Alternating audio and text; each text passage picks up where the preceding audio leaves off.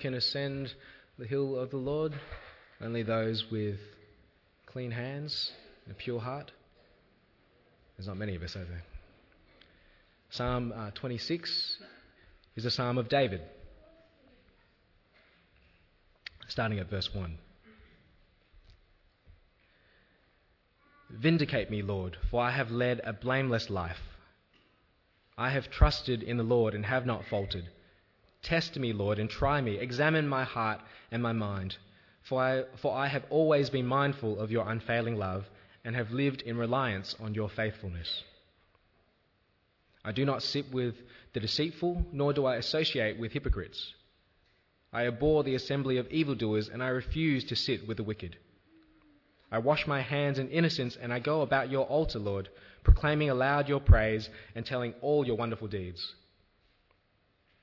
Lord, I love the house where you live, the place where your glory dwells.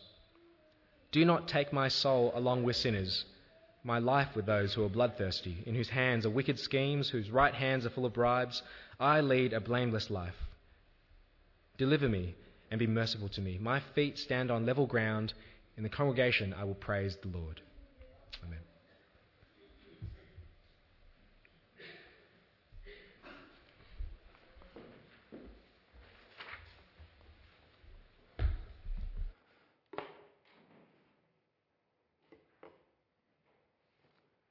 Let's pray as we come to the word.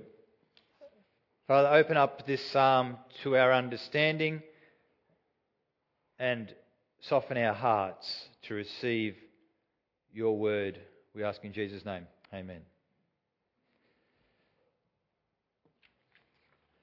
Series. It's a dangerous series we're doing at the moment. I've titled it The Way of the Righteous. And as I said, in my first talk, it's dangerous because you can perhaps start to think, I stand in the way of the righteous and I am therefore better than you who do not stand in the way of the righteous.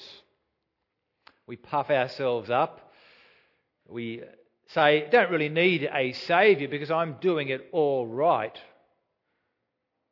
If we were to do that with this series of three talks in the Psalms, Psalm 24, 25, and 26, that would actually be anti gospel, against the good news of Jesus.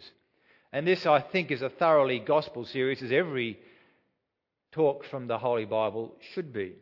You see, the gospel affirms that there is no one righteous, not even one. There is no one who does good, except for the Lord Jesus the Holy Son of God. And our righteousness, as we just sang, fancy words, but if you wrestle with those words, great words in that song, our righteousness is based purely on Jesus and is received by putting our faith in Him. When we trust in Jesus, there's this transfer that occurs. We deserve judgment, punishment, death for our sin, but that is laid upon Jesus. He takes our punishment, faces the judgment for us. We receive his life as he is raised from the dead, as we unite with him, so his life, his resurrection life, comes and becomes our life. There's a transfer. His righteousness, the Holy Son of God, who never did any sin, is transferred to us and accounted to us so that we are righteous. So every Christian can say, I stand in the way of the righteous, but only in Christ. My beauty is my glorious dress, my glorious dress, Jesus. This is my blood and righteousness. It's a beautiful, beautifully expressed in Ephesians chapter 2, one of my favourite passages, gospel all the way through. Chapter verse 5. Verse 4 Because of his great love for us, God, who is rich in mercy, made us alive with Christ. Even when we were dead in transgressions, it's by grace you have been saved. Down in verse 8 For it's by grace, God's gift, that you've been saved, and this through faith, and this not from yourselves, it's the gift of God. It's not by works, it's not by what you do, so that no one can boast. This gospel is good news for sinners. And I think we've actually seen this as we've been through these two psalms so far in this series, the way of righteous of the righteous. In my first talk, in the first talk, as we looked at Psalm 24, who can stand in the presence of the King Almighty? Well, only the righteous. And they're only made righteous by God's work as they humbly come to Him and seek His face and receive Him as He comes to them, the King of glory. The King of glory, who, as we find as we read through the scriptures, is the Lord Jesus Christ. So that's a gospel psalm. Psalm 25, we looked at last week, I titled it The Way of Salvation. Salvation is found as we call out to God in humble faith. We say, Save me, Lord. And we trust His character, His loving kindness, and His mercy. And He, though we are trapped in sin and trapped in the net, He transfers us from the way of the unrighteous to the way of the righteous as we put our faith in Him. And He does it, as we saw it at the very last verse, through a ransom, through a price paid. Well, as we read on through the scriptures, that price, that redemption is made through the Lord Jesus Christ, His Son. See, Psalm 25 is all gospel. Psalm 26, today's psalm, is the psalm of the three that most neatly fits this theme the way of the righteous. It's a psalm of David, King David, it's, as the other two were. It's a psalm of great confidence, as Johnny read. Vindicate me, Lord, for I have led a blameless life. I have trusted in the Lord and have not faltered. I have always been mindful of your unfailing love and have lived in reliance upon you. I don't associate with wicked people. I love your house. I lead a blameless life. It sounds like a boast, doesn't it? David's telling us, I walk in the way of the righteous. But has David done what I risked warned of, this dangerous series, is David saying, I am righteous. When in fact there are none righteous, and all have sinned and fall short of the glory of God. And the scriptures consistently tell us that self righteousness is abhorrent to God. It's the, it's the ultimate anti God statement where I think I'm righteous in my own strength. So is this psalm, as we've gone gospel, gospel, anti gospel, Psalm 26? It's, it's got some issues there to wrestle with if you just look at it. What's it about? Well, I, as I always do, I one way or another, I went and looked for some help as I prepared this message. And I thought, listen, I'll go and see if I can find some talks by people whom I would trust, who would be good speakers on this passage and see what they thought. So I, I went to Clayton TV, which Rod Earnshaw's wife Zoe organises in the UK, and they had 105 talks on the Psalms, and they didn't have one talk on Psalm 26. But that's okay, there's 150 Psalms, there's a lot of them. So I thought, I'll go to the Gospel Coalition. Now, the Gospel Coalition, they're all these super duper gurus. Uh, some of our people it might be your Christian heroes, John Pipers or Mark Devers or other guys whose names I can never remember at the right time. But lots of people I associate with go to the Gospel Coalition. These guys say, We're all about the gospel, we're all about teaching the Bible. And on their website, there are 633 talks or articles on the Psalms. They're all listed. You can look them all up. So I go on their website, fantastic. There's, that's over four per Psalm. Psalm 1, 2, 2, 3, 4, 5, 6, 7, 23, 24, 25, 27, 28. What happened to Psalm 26? There's no talk on Psalm 26. It's, it's, it's unloved. It's forgotten. And maybe for the Gospel Coalition, it's because it's the anti gospel psalm. I don't know. Maybe it's just too hard. So I kept wrestling. And I am thoroughly convinced that this is the most gospel affirming, Jesus exalting psalm. It's a beautiful, beautiful poem that we need to hear. Because David is not saying, Look at how I've saved myself. Aren't I good? David is saying, however, I am standing in the way of the righteous. Bold and confident with full assurance. With full assurance of my salvation. And so this is a very powerful and important psalm because I know that many of you struggle with assurance. Does God love me? Will He accept me? You see, I fail again and again. Frankly, I feel crap about myself every day. God's going to feel good about me because He sees me better than anybody does? Maybe we take our baggage from our upbringing or our baggage from our insecurities we haven't dealt with and we dump it upon our faith and we dump it upon God, and I am not worthy to be loved, to be accepted by the King Almighty. And if that is how you feel, and I know many of us feel that way, we feel weighed down by our sin, could never be forgiven. There's something I did could never be forgiven. If that is your background noise, this is a psalm for you. Because that is not what God wants for his people. He wants us to stand in his presence boldly in the way of the righteous on solid ground. So, David's psalm, this unwanted 26, tells us how we can be sure that we're standing on solid ground before God. As with the other Psalms we've looked at, it actually begins and is founded on the way of faith. Verse 1 Vindicate me, Lord, for I have led a blameless life. I have trusted in the Lord and have not faltered. Now, I have to do this. I hate doing this, but I have to tell you some stuff about translation. I don't like the way that verse was translated, and there's no other way for me to say it. It could be translated that way, but a more natural way, uh, if you just took the basic root, words have a range of meanings, right? And translators sit and say, what's he saying here? David is saying more basically, I think, judge me, Lord. Not vindicate, but you examine, Lord. You judge me. For I have walked in or with integrity. They've said, led a blameless life.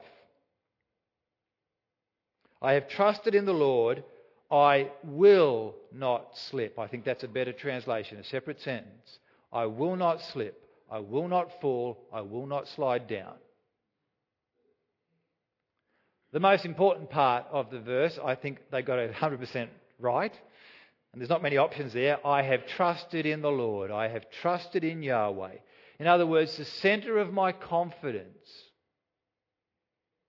as I ask God to judge me is my faith in the Lord.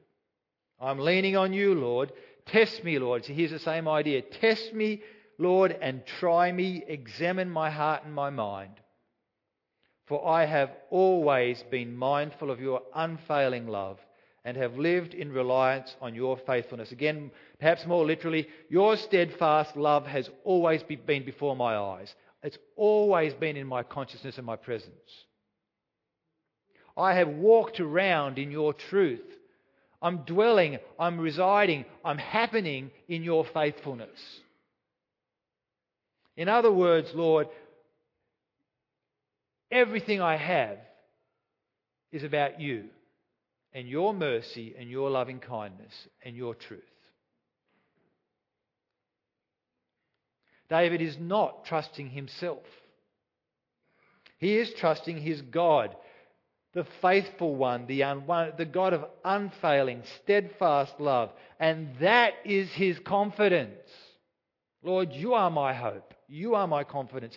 Throughout the Old Testament and the New Testament, whether it be King David, whether it be you or me, we are always saved by God's grace through faith. It's the gift of God. It starts with Him and with His character and what He has done and what He has promised to do. I will trust that. That is gospel truth. And that is where David starts. And when we trust in God and not ourselves, we have assurance. we have confidence. Because it doesn't depend upon us. It doesn't depend upon how crap I feel about myself. It doesn't depend upon my insecurities or my upbringing or my past failings. It all depends upon the mercy and the goodness of God, who has promised good things for me because He loves me, because of His will and His intention. All we have to do is hear, believe, and obey, to use our theme for this year. Entrust ourselves to God and His rule. The grounds for my assurance that I stand on solid ground is not my own righteousness, but God's goodness. Not because of myself, but God. My hope is not in myself, my hope is in my God. I am walking around, not looking at myself, but looking at the Lord and his steadfast love. That is where David starts. The way of faith is the way of the righteous. And biblical faith always works. Faith always works. The Bible does not, and frankly, no one in the world does if they think about it. The Bible sees no, has no concept of an empty, I speak that I believe, but I don't act on my belief. Faith always acts on what it believes. If you act on what you believe, that is evidence that you truly believe. If you do not act on what you say you believe, that is evidence that you do not truly believe. This is very simple. BHP shares, they're going up 25% by Friday. If I believe that, I will liquidate every asset I can. I will borrow as much money as I possibly can, and I will put it all on BHP shares. I'd be crazy not to. And so would you if you believed that. If I'm boasting and telling you what a stock market expert I am, so I think you know, BHP shares are going to go up 25% by the end of the week, but I don't act on it. I don't really believe that. I'm just full of hot air. Faith always works. Otherwise, it's just bold claims. Do you act on your faith? You see, the way of the righteous is also the way of integrity. Because faith works. I'll get you to click along one at the back. Faith always works. Judge me, Lord, for I am walking, or I walk in integrity. There's a better translation, I believe. I have trusted in the Lord, I will not slip. This word I'm saying, it says here, led a blameless life, and you can sort of get that, but let me take you back to 1 Kings chapter 9, where the Lord speaks to David's son Solomon and says to him, As for you, Solomon, if you walk before me faithfully with integrity of heart and uprightness, as David your father did, then I will bless you. It goes on. Same word. If you walk before me with integrity of heart, as your father David did. Even in verse 20, Psalm 25, which we looked at last week, verse 25, David's prayer there says, May integrity and uprightness protect me, because my hope, Lord, is in you. Same word. Integrity so I do not believe David here is making a claim of faultless perfection. So he, he certainly couldn't claim that. You look at his life, he was a long way from faultless perfection. You look at his Psalms, they again and again recognize that he is a sinner and he needs God's mercy. But David did have a heart that was committed to the Lord consistently. Consistently he knew who his God was, though he failed. And so there was a cohesiveness in his life between his faith and his works, between his word and deed, as there should be in our life. You see, our faith should impact how we live and the choices that we make. Otherwise, what do we believe? There are two congregations in view in this psalm, two churches, two assemblies. The first church, verse 4 I do not sit with the deceitful, nor do I associate with hypocrites. I abhor the assembly of evildoers and refuse to sit with the wicked. The hypocrites, those who cover over, uh, men of vanity is the deceitful, people who just pursue emptiness. David says, I hate their assembly. I hate their church. I abhor it. But Lord, I love where you are, and I love your people. Verse 8 Lord, I love the house where you live, the place where your glory dwells. Verse 12 My feet stand on level ground in the great congregation. I will praise the Lord. See, integrity will impact company. This is a harder message. Your faith will impact company. I'm not talking about self righteous withdrawal and a rejection of others as being below you. But I, I think David is talking about, and I am talking about, a sense of association and identity. My heart's desire. 1 John chapter 2. John writes, Do not love the world or anything in the world. The world here being the world in rebellion against God, rejection of God. If anyone loves the world, love for the Father is not in them. For everything in the world, the lust of the flesh, the lust of the eyes, and the pride of life comes not from the Father, but from the world. The world and its desires pass away, but whoever does the will of God will live forever. Do not love the world. We have been saved out of the world in rebellion against God. We've got a new identity, a new citizenship, a new family, new brothers and sisters, a new home. So, church really matters. The assembly that you associate with, at your heart, your, your, your grounds of your identity, church matters.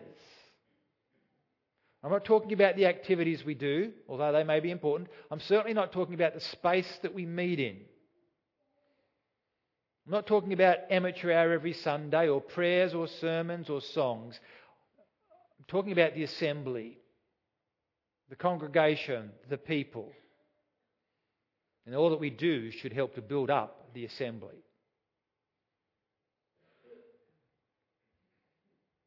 Despite our many imperfections, and they are almost countless, you should love the church. You should love your church your assembly. You should be committed to your church. You should be committed to serving others in love. You should be committed to putting a high, high, high priority on church. Because it reflects the integrity of your faith. What you truly believe. And if you don't care about the assembly of the righteous,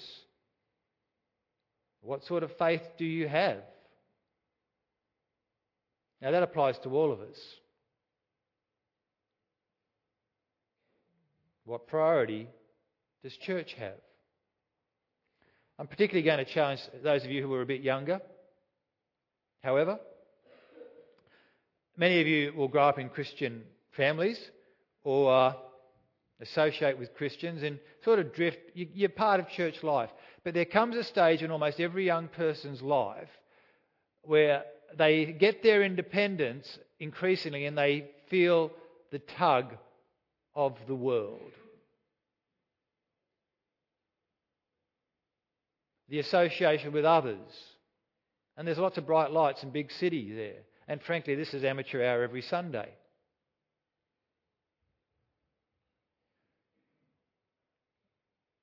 What do you believe?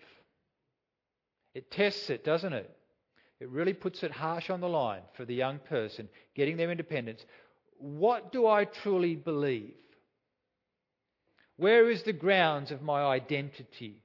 Which assembly do I prioritize?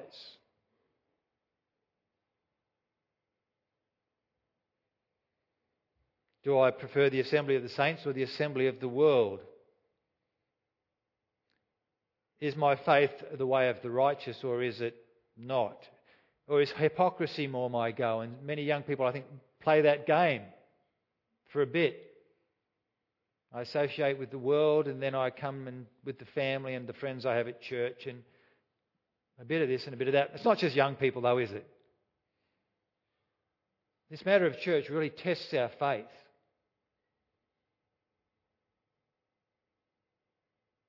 The integrity of our faith works itself out another way. You start associating with the values of this world.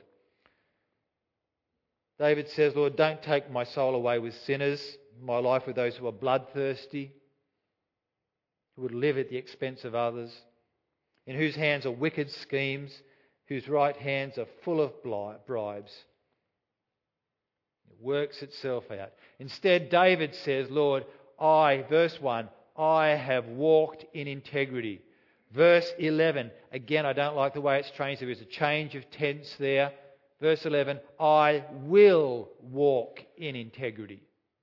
I have walked in integrity, verse 1. I will walk in integrity, verse 11. My whole life is going to be one where my faith, my heart's desire matches my practice.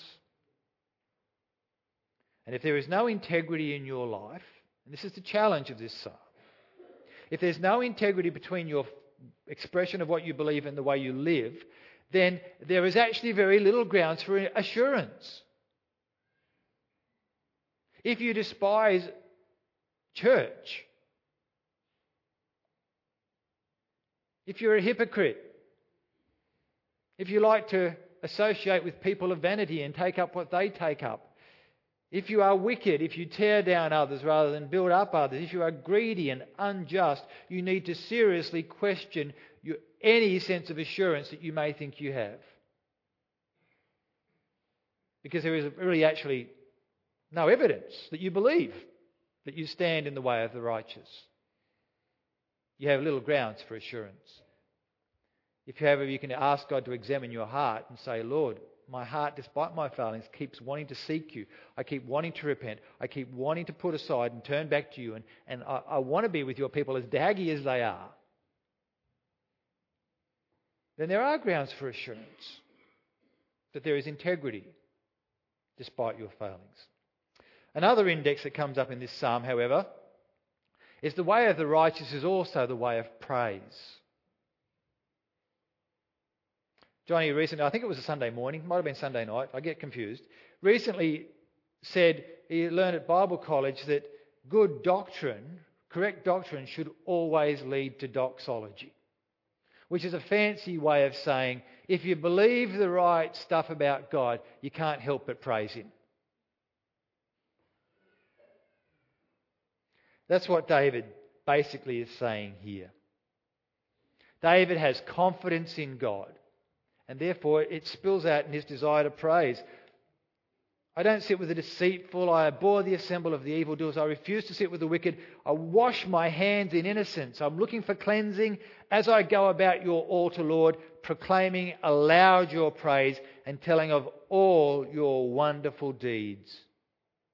Verse 12 My feet stand on level ground in the congregation of the faithful. In the great congregation, I will praise you.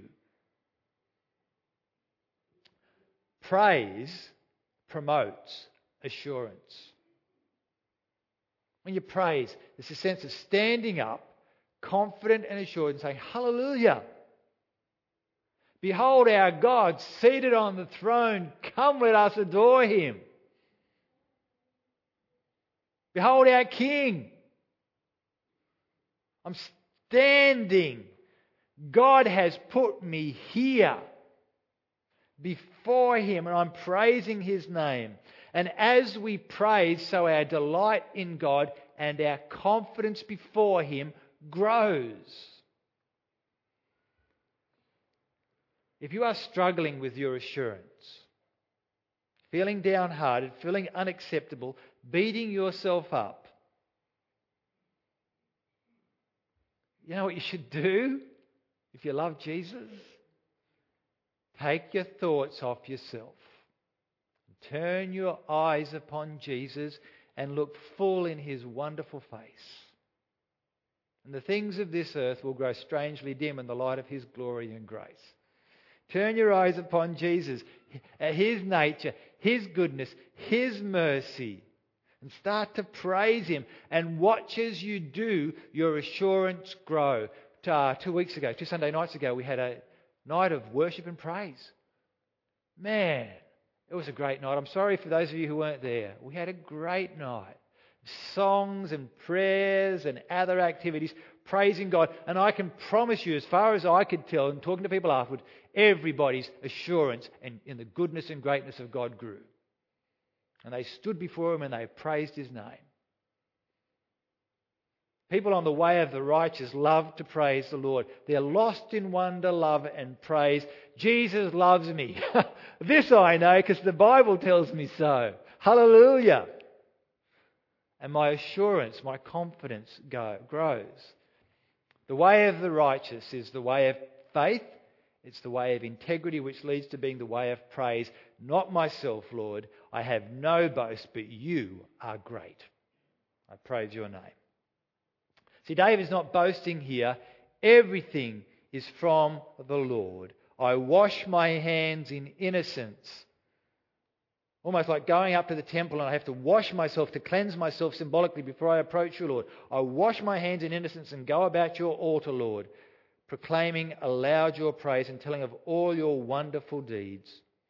Lord, I love the house where you live, the place where your glory dwells. My feet stand on level ground in the great congregation. I will praise the Lord. See, the tabernacle which David would have approached with its altar there was a symbol of God's presence and it was a symbol of God's mercy. That there was forgiveness, a covering over of sin. God's grace was manifested in his house the tabernacle. And David loves it because it's a constant reminder of God's goodness to him. It's all grace. David says, I will walk in integrity. Deliver me and be merciful to me. Again, translation, I wish deliver was redeem. It's more naturally the redeem word. Redeem me, Lord. We'll move on to the next slide there, Sam. Redeem me, Lord, and be gracious to me.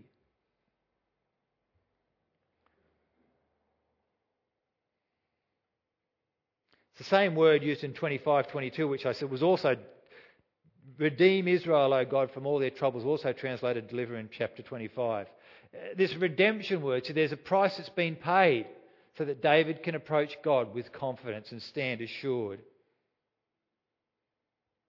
David has no boast except in God's redeeming love and his mercy. This psalm, I'm hoping you can see, I'm hoping to convince you, is all gospel. Because David's confidence is totally and only in the Lord and his free gift of grace that you'll redeem me, Lord, that you'll be merciful to me. That gives him assurance. That enables him to stand on solid ground. My feet, he says, stand on level ground. In the great congregation, I will praise the Lord because of his mercy and his redeeming love. God is good. So, Psalm 26, it's all gospel. And because it's all gospel, this psalm is really all about Jesus. We know that. There is a Redeemer, Jesus, God's own Son, precious Lamb of God, Messiah, Holy One. He is God's mercy manifest. He is the temple that we approach God through. He provides atonement, covering over of sin through his sacrificial death. Jesus, through Jesus alone, as we're told, can we draw near to God with full confidence and a sure heart and stand in the way of righteousness of the righteous. Jesus is the Holy One of God. He is Saviour from sin. He is light and life. This is David's psalm. This is the King of Israel's psalm, but this psalm is really great King David's greatest son psalm. the promised Messiah that would come from his line, who would rule and, and reign eternally and redeem his people. Psalm 26, more than anything, belongs to Jesus. He can claim it without caveat. Judge me, Lord, for I have walked in integrity. I have trusted in you, Lord, and I will not slip. I don't sit with deceitful people or with hypocrites. I abhor evildoers, but I, I go about your house, Lord, and I love where you are. My feet stand on level ground. This is the psalm about the holy, righteous one of God, ultimately. And it can only really be our psalm when we put our faith in Jesus and embrace his blood and his righteousness, my beauty is my glorious dress. With joy shall I lift up my head, dressed in these beautiful, beautiful clothes. The grounds for our assurance and our highest praise ultimately is our faith in the Lord Jesus, so that we can say with confidence, I stand on level ground in the great congregation, even in my local church, I will praise the Lord. It does perhaps, though, sound a bit uppity to claim that I am standing on level ground in the way of the righteous, but that is what God is about. That is what God wants to do. He is not calling us to self righteousness. The living God is calling us to transformation through faith in his Son, so that we can say with confidence, I know God. I am forgiven. I live with hope. And it's all because of Jesus and what he has done for me. That is what our Father wants. He wants us to have that confidence. So I want to ask are you standing? Are you walking in the way of faith? Jesus Christ is Lord. I've heard, I've believed, and now I obey. I have integrity to my life and my faith. I have a heart that is for the Lord, for His ways, and for His people.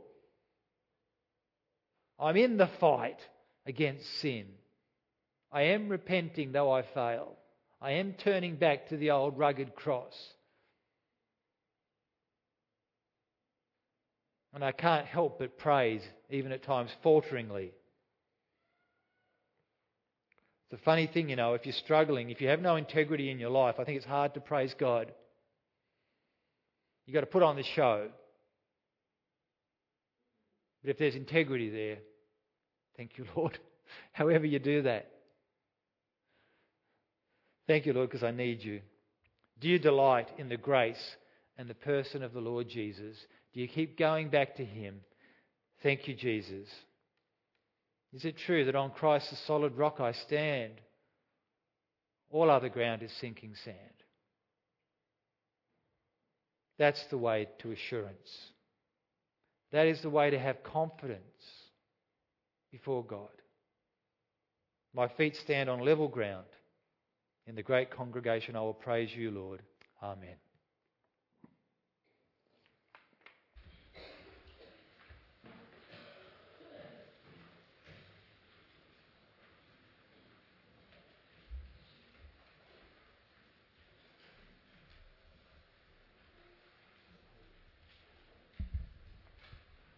So, whether you, you stand or you sit, I'll invite you to rise up in your, your spirit, uh, in your soul, to think on God, uh, not so much on us. And even as we sing our last couple of songs today, uh, let the words that come out of your mouth minister to you, even as you praise Jesus uh, for what he's done. Let's sing.